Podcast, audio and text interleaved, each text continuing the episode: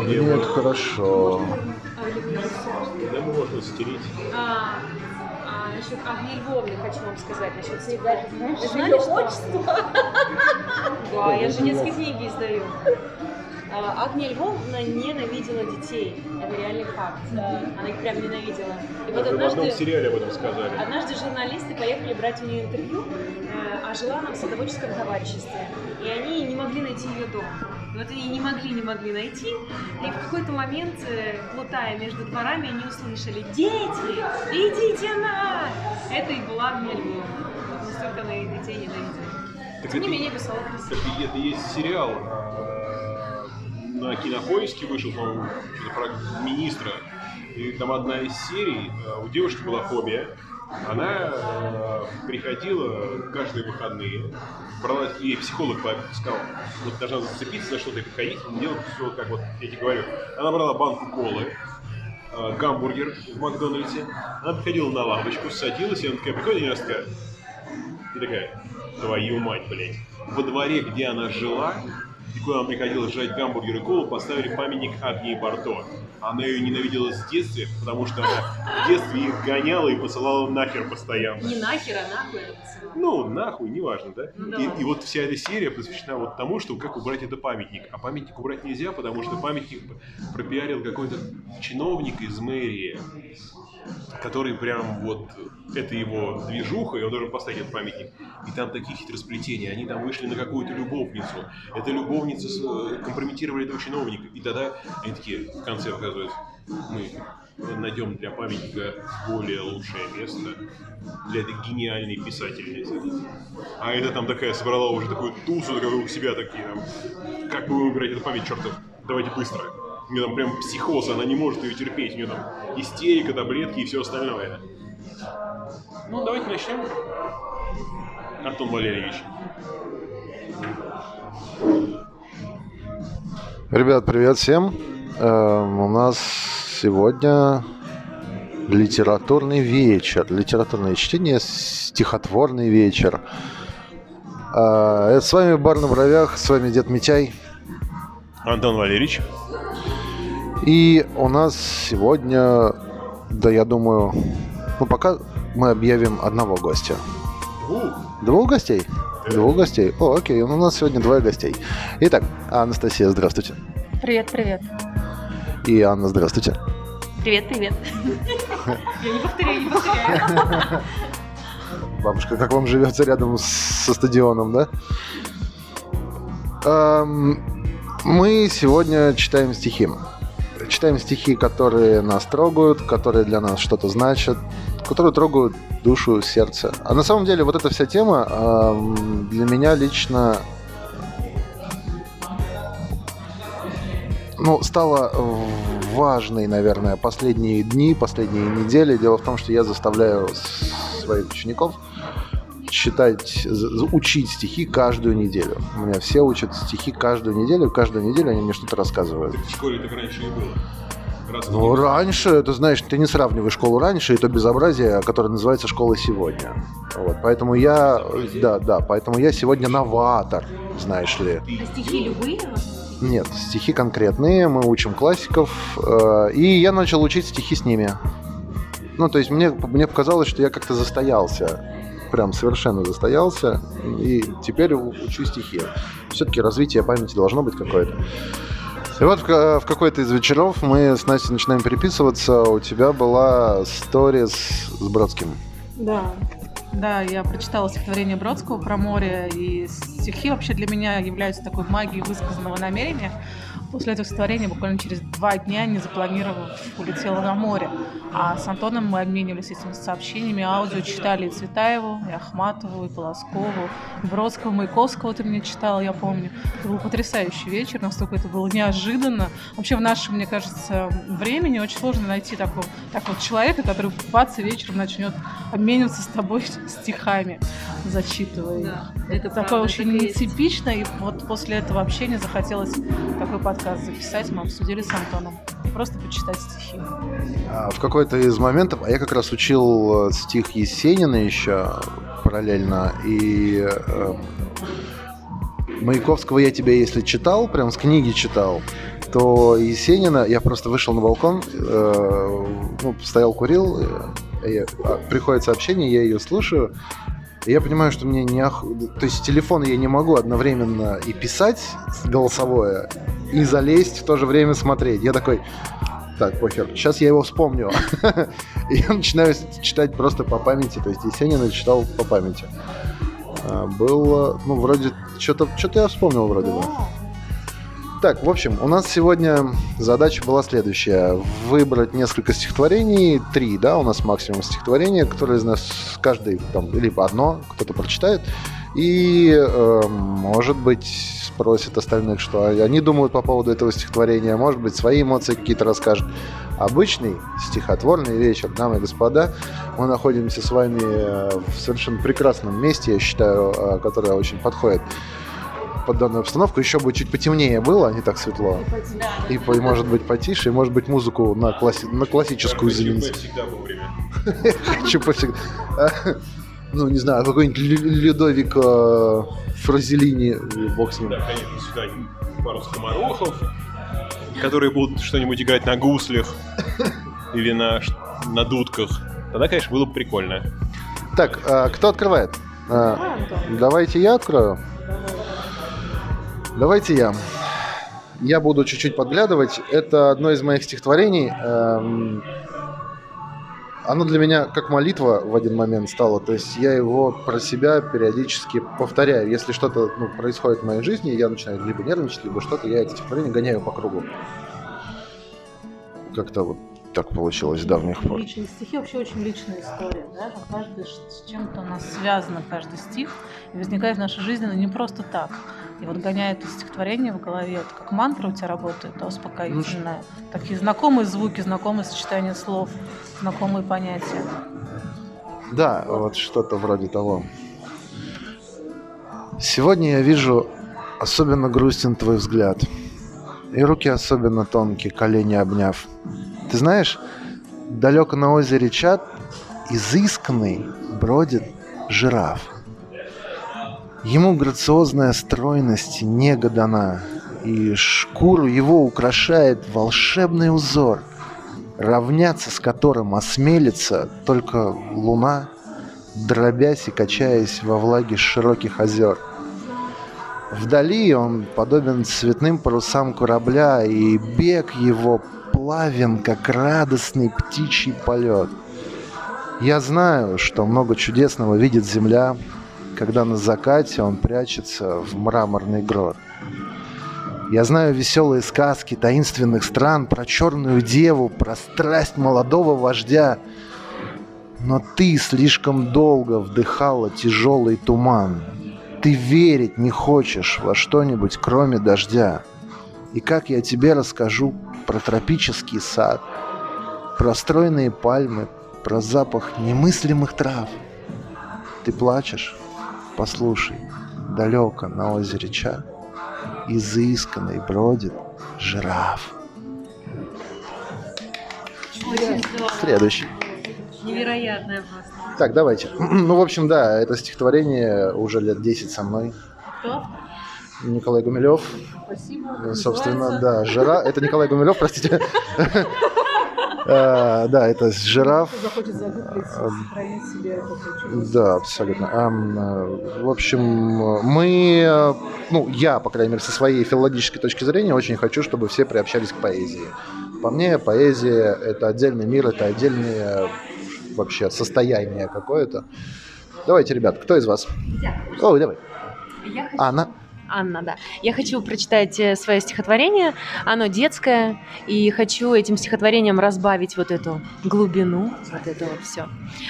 Итак, а, мое стихотворение о пчелке Жужа, а, которая бесконечно возится с детьми. Мама детей привела к логопеду. Здравствуйте, доктор, устройте беседу. Дети жужжать не желают совсем. Только молчат, с ними столько проблем. Я и смотрела, я и жужжала, ей алфавит с буквой «Ж» показала. Я и ругала, я и хвалила, я и конфеткой медовой манила. Только жужжать все не хочется им. Доктор ответил, так мы подсобим. Я мистер Жук, Жук, Жуковский, жужу. Все, как положено положено, им расскажу. Вы их оставьте на парочку дней. Мазь им пропишем, микстур пометней. Может, уколы детишкам найдутся. Я мистер Жук, а жуки не ждаются. Только услышали это детишки, вспомнили разом уроки и книжки, вспомнили и алфавит с буквой «Ж». Доктор жужжат, мы ж здоровы уже. Вот такой. Здорово, веселый очень. Классно. Ам, Дима? Ну, давайте. Давай. Я, конечно, не специалист, но я думаю, все узнаете. Дай досмотреть, как умирает день, как его сердце в океане тонет, и ветер бесконечным вздохом стонет над миром, уходящим в тень. Дай мне проститься с тем, что не вернешь, с тем, что нельзя себе оставить, воткнув в тускнеющую память последнего мгновения нож. Отсюда начинается тоска. И здесь берет печаль свое начало. Здесь мое имя буквой А кричало и рассыпалось на скве- сквернание песка. И больше нет ни веры, ни любви, ни мира, ни войны. Лишь только мы, лишь солнце свет, хрусталиками глаз просыплется сквозь нас. Ну, ну, кто не знает, это Андрей Лысиков. Я не знала. Андрей Лысиков — это дельфин. Да? Это песня, которую называется Sunset, клип, э, под которую сделали очень гениально. Э, Якобы была на- был куплен компьютер у, у ребят э, каких-то, и этот компьютер, на этом компьютере была найдена видеозапись э, с этой песней. Это называется Sunset. Ну, для меня творчество Андрея Лысикова это, ну, все как какое-то личное и близкое. Ну, для меня это гениальный поэт современности. Ну, тот, наверное, кто сможет собрать, наверное, Олимпийский. Не знаю, может быть, конечно, есть кто не согласится со мной, но Ну, давайте попробуем. Как раз у меня как раз подборка из трех э, по- поэтесс современности, и мне кажется, каждая из них могла бы собрать олимпийские, даже что-то побольше. А Первый у меня стих от Веры Полосковой. Он датирован 2008 годом, но мне кажется, актуален на данный момент тоже. Он про Москву. Белые фары сменяются красными габаритными. Эквалайзеры магнитол надрезают бритвами темноту. Этот город проникнут ритмами, он смеется нами, поет нами, говорит нами. Его голос пройдет сквозь нас, как нить. Если он засыпает, то стойки мятыми пятисотками, тычет бога антеннами, башнями, высотками, спит со старыми стриптизерами, пьет с красотками. Мы из этого города выплавлены и сотканы, и ни в чем не можем его винить. Вечная простуда, в меню все выглядит так изысканно. Нанесет ментолом и эвкалиптом из каждой миски на дымной кухоньке. Хвойный стейк, чебрецовый мусс. Поцелуй пьяного мальчика пахнут виски, но оскорбительно, оскорбиновые на вкус. Этот город только и занят тем, что продать пытается все билеты на стадион, где проводят таинство. Каждый больше всего боится, что вдруг останется только наедине с собой. Все так быстро старятся, чтобы спиться, распасться, не соблюдать режим. Мы купаем руки его, в его дымах, мы ступаем в месиво его крови, слюны и спеси. И нам тут весело. Это город с ад. И как славно, что видно весь его с той кровати, где мы лежим. Класс, музыка. Музыка, кстати, в тему зашла. Да, прям вообще отлично. Да, вот точно про Москву. Что, моя очередь? Ну, тогда еще одно стихотворение «Мантра». Э, нет, я не думаю об этом.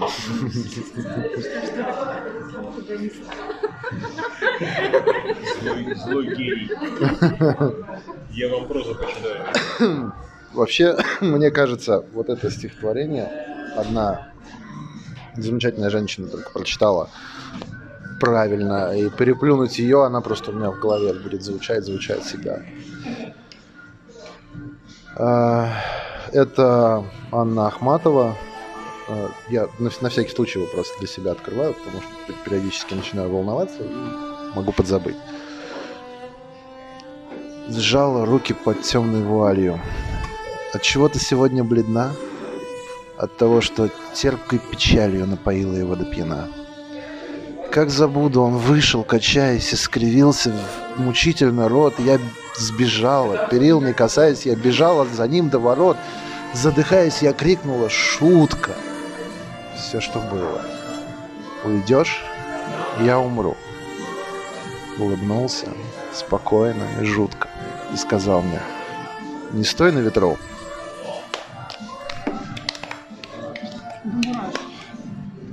я хочу прочитать стихотворение Веры, Полосковой э, про ебол. Я его очень люблю. Вера любит корчить буку. Деньги, листья пожелтей. Вера любит пить самбуку, целоваться и детей. Вера любит спать подольше, любит локти класть на стол. Но всего на свете больше Вера любит проебол. Про... Предлагали Вере с жаром политическим пиаром заниматься, как назло, за безумное бабло. Только дело не пошло. Стало Вере в западло. Предлагали Вере песен написать, даже арий. Заказали ей сценарий, перед нею разослав горизонты, много глав. Для романа попросили, прямо бросились стремглав. Льстили, в офис пригласили, Вера говорит, все в силе.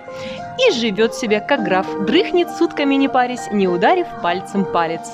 Перспективы роста, хлеще, встречу, сессию, тетрадь. Удивительные вещи Вера может проебать. Вера локти искусала и утратила покой, ведь сама она не знала, что талантище такой. Прямо вот души не чает в Вере мыслящий народ. Все, что ей не поручают, непременно проебет. С блеском, с блеском, хоть и молодая и здоровая, вполне тихо, не, не надоедая ни подругам, ни родне, трав не курит, водк не глушит, исполнительная клуша белым днем одной ногой все проебывает лучше, чем специалист какой. Вере голодно и голо, что обиднее всего, Вера, кроме проебола, не умеет ничего. В локоть уронивший нос плачет Вера виртуоз. Вот какое я говно, думает она давно, дома, в парке и в кино. Раз заходит к Вере в сквер юный Костя пионер. И так молвит нежно «Вер!» Ей рукавчик теребя «Не грусти, убей себя!» Хочешь, я достану Вер? Смит и Вессон револьвер. Хочешь, вот веревки эти, или мыло, или нож? А не то ведь все на свете, все на свете проебешь. Всему немножечко Вера. Да. Всем, всем немножечко вверх. А может, немножечко, и не А против. может, немножечко. Да.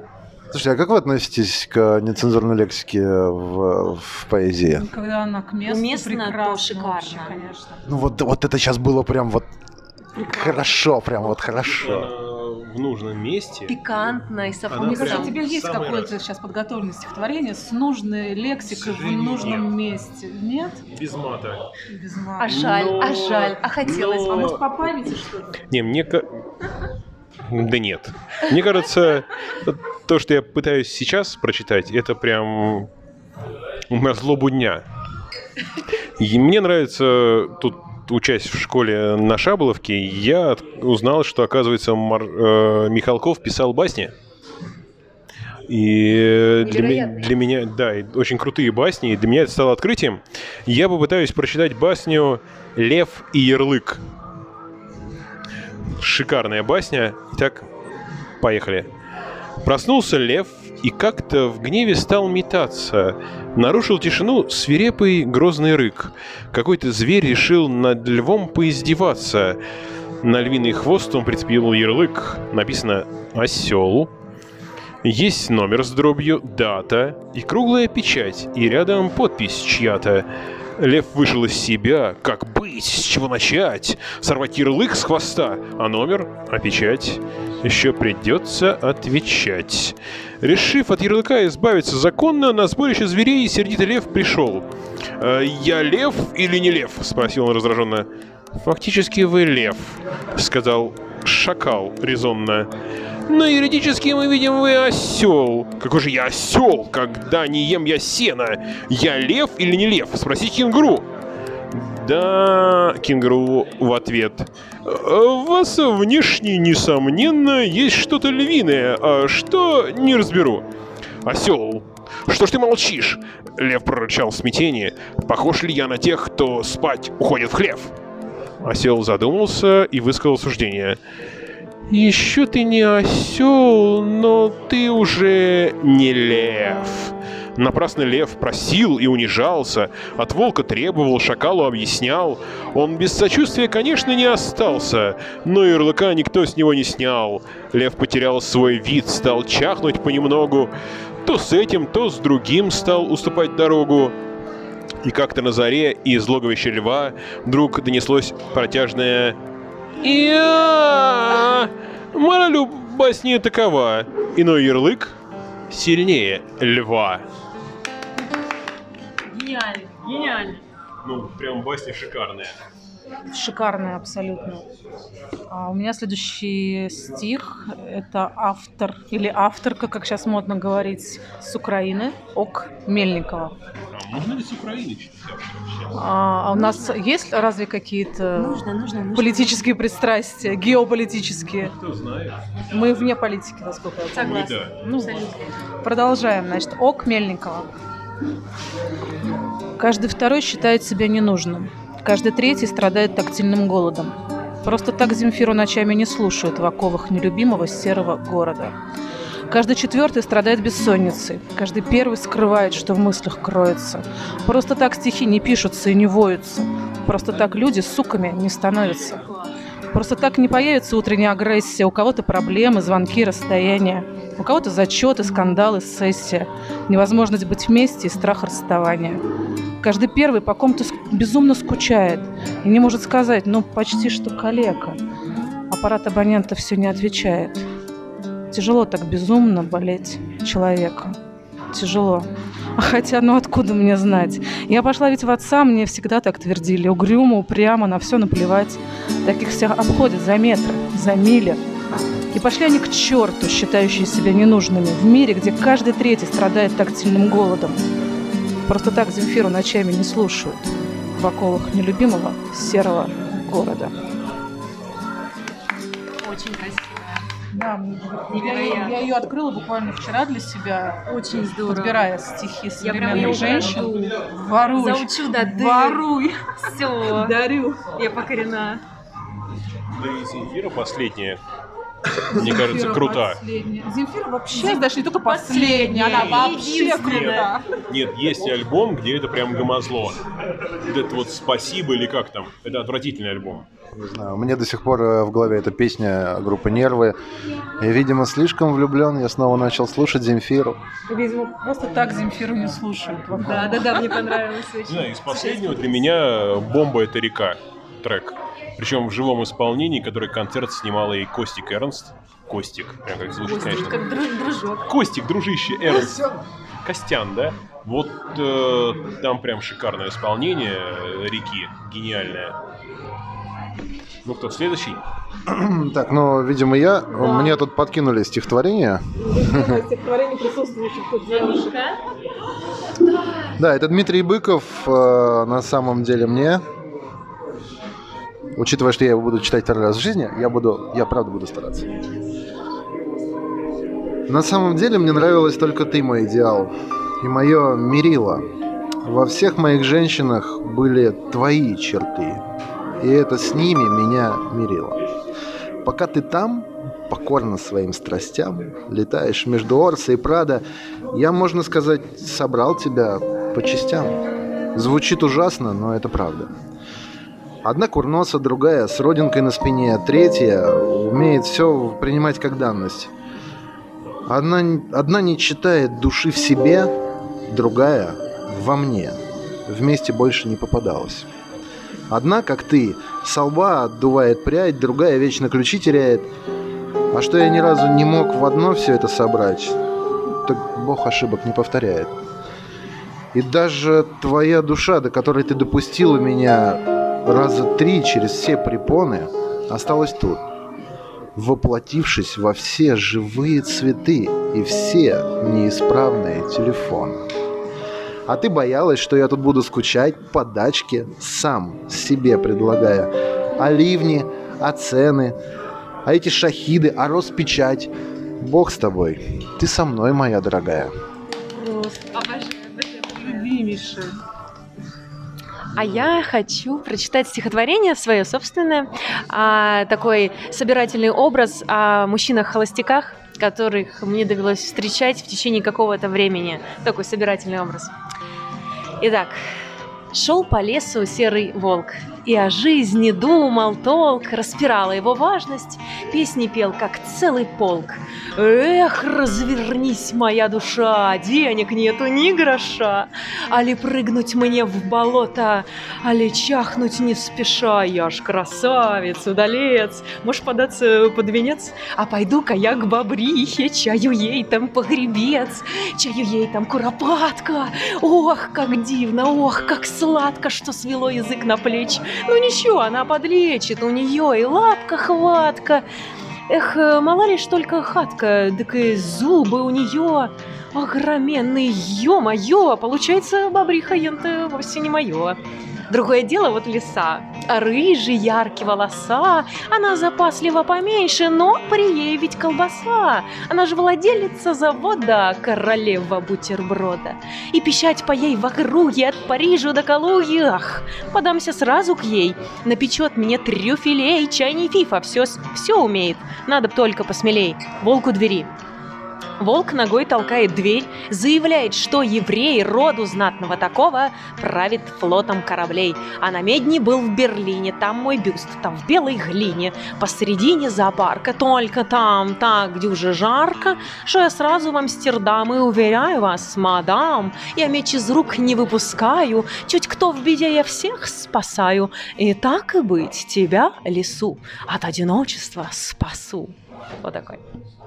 Вообще круть. Медь. Ну, благодаря Антону Валерьевичу я узнал такого ирландского писателя, как Роберт Бернс. И э, прям вот, мне кажется, на злобу дня стих о плохих дорогах. Я ехал к вам то вплавь, то вброд, меня хранили боги. Не любит местный ваш народ чинить свои дороги. Строку из Библии прочти, о город многогрешный, коль ты не вырвешь пути, пойдешь ты в ад кромешный. Э, Ну, могу еще одно короткое, тоже из Бернса. Пойду-ка я в солдаты. Э, На черта вздохи, ах да ох, зачем считать утраты? Мне 23 и рост неплох, 6 футов, помнится без трех. Пойду-ка я солдаты. Своим горбом я нажил дом, хотя и не богатый, но что сберег, пошло не впрок. И вот иду в солдаты. Ну, для меня прям как-то это прям в тему дня. Вот эти два стиха, и писались, я так понимаю, не, не вчера, а когда-то очень, да, очень давно, но прям совсем в тему дня. Я все еще продолжаю историю про поэтесс современности. И третья девушка, а, которая не так сильно пиарится, и найти ее можно, насколько я знаю, только в Инстаграме. Зовут ее Маргарита Попельде Хошек. Хоштек. И вот конкретно это стихотворение помогает мне в целом собраться, когда очень становится сложно в жизни, что-то происходит, нужно принять какое-то серьезное решение, что-то боюсь, что у меня не получится, что-то страшусь. Я очень хорошо вспоминаю последнюю строку этого стиха. И потом наступает такой момент, когда ты больше не ищешь встреч, когда оставляешь ему все то, что хотела всегда беречь, когда по телу бежит тепло миллионов горящих свечей и никаких лишних слов, высокопарных речей, когда убираешь ножны, ибо отныне нет места мечу, когда твой разрушенный внутренний храм возрастает из пыли, кирпич к кирпичу, и ты с ним в законном единстве, плечом к плечу. Когда прекращаешь себя убивать, тогда на скелет нарастает плоть. Тогда беспощадные жернова прекращают тебя молоть. Когда понимаешь, что космос внутри тебя, а все остальное игра. Когда по венам течет не кровь, а сплав священного серебра от Играаль, потока, легкости и добра. Когда слышишь сердце, а не советы других людей, тогда ты свободна от мелких идей, тогда ты чиста. Тогда ты свободна от их молотка и гвоздей. Тогда ты свободна от их креста. Ты сама себе цитадель, сама себе лук и стрела. Лети без препятствий в любую цель и помни, что ты скала. А люди, пускай у подножий твоих кричат, что пора спуститься. Звучи и будь. Не слушай чужих, ведь вся твоя суть в словах простых. Скала высоты не боится. А, Несколько дней назад, может, неделю назад, мне я увидел это стихотворение у кого-то в сторис, отписался, мне прислали полную версию, и тут э, через там буквально час ты мне присылаешь это стихотворение.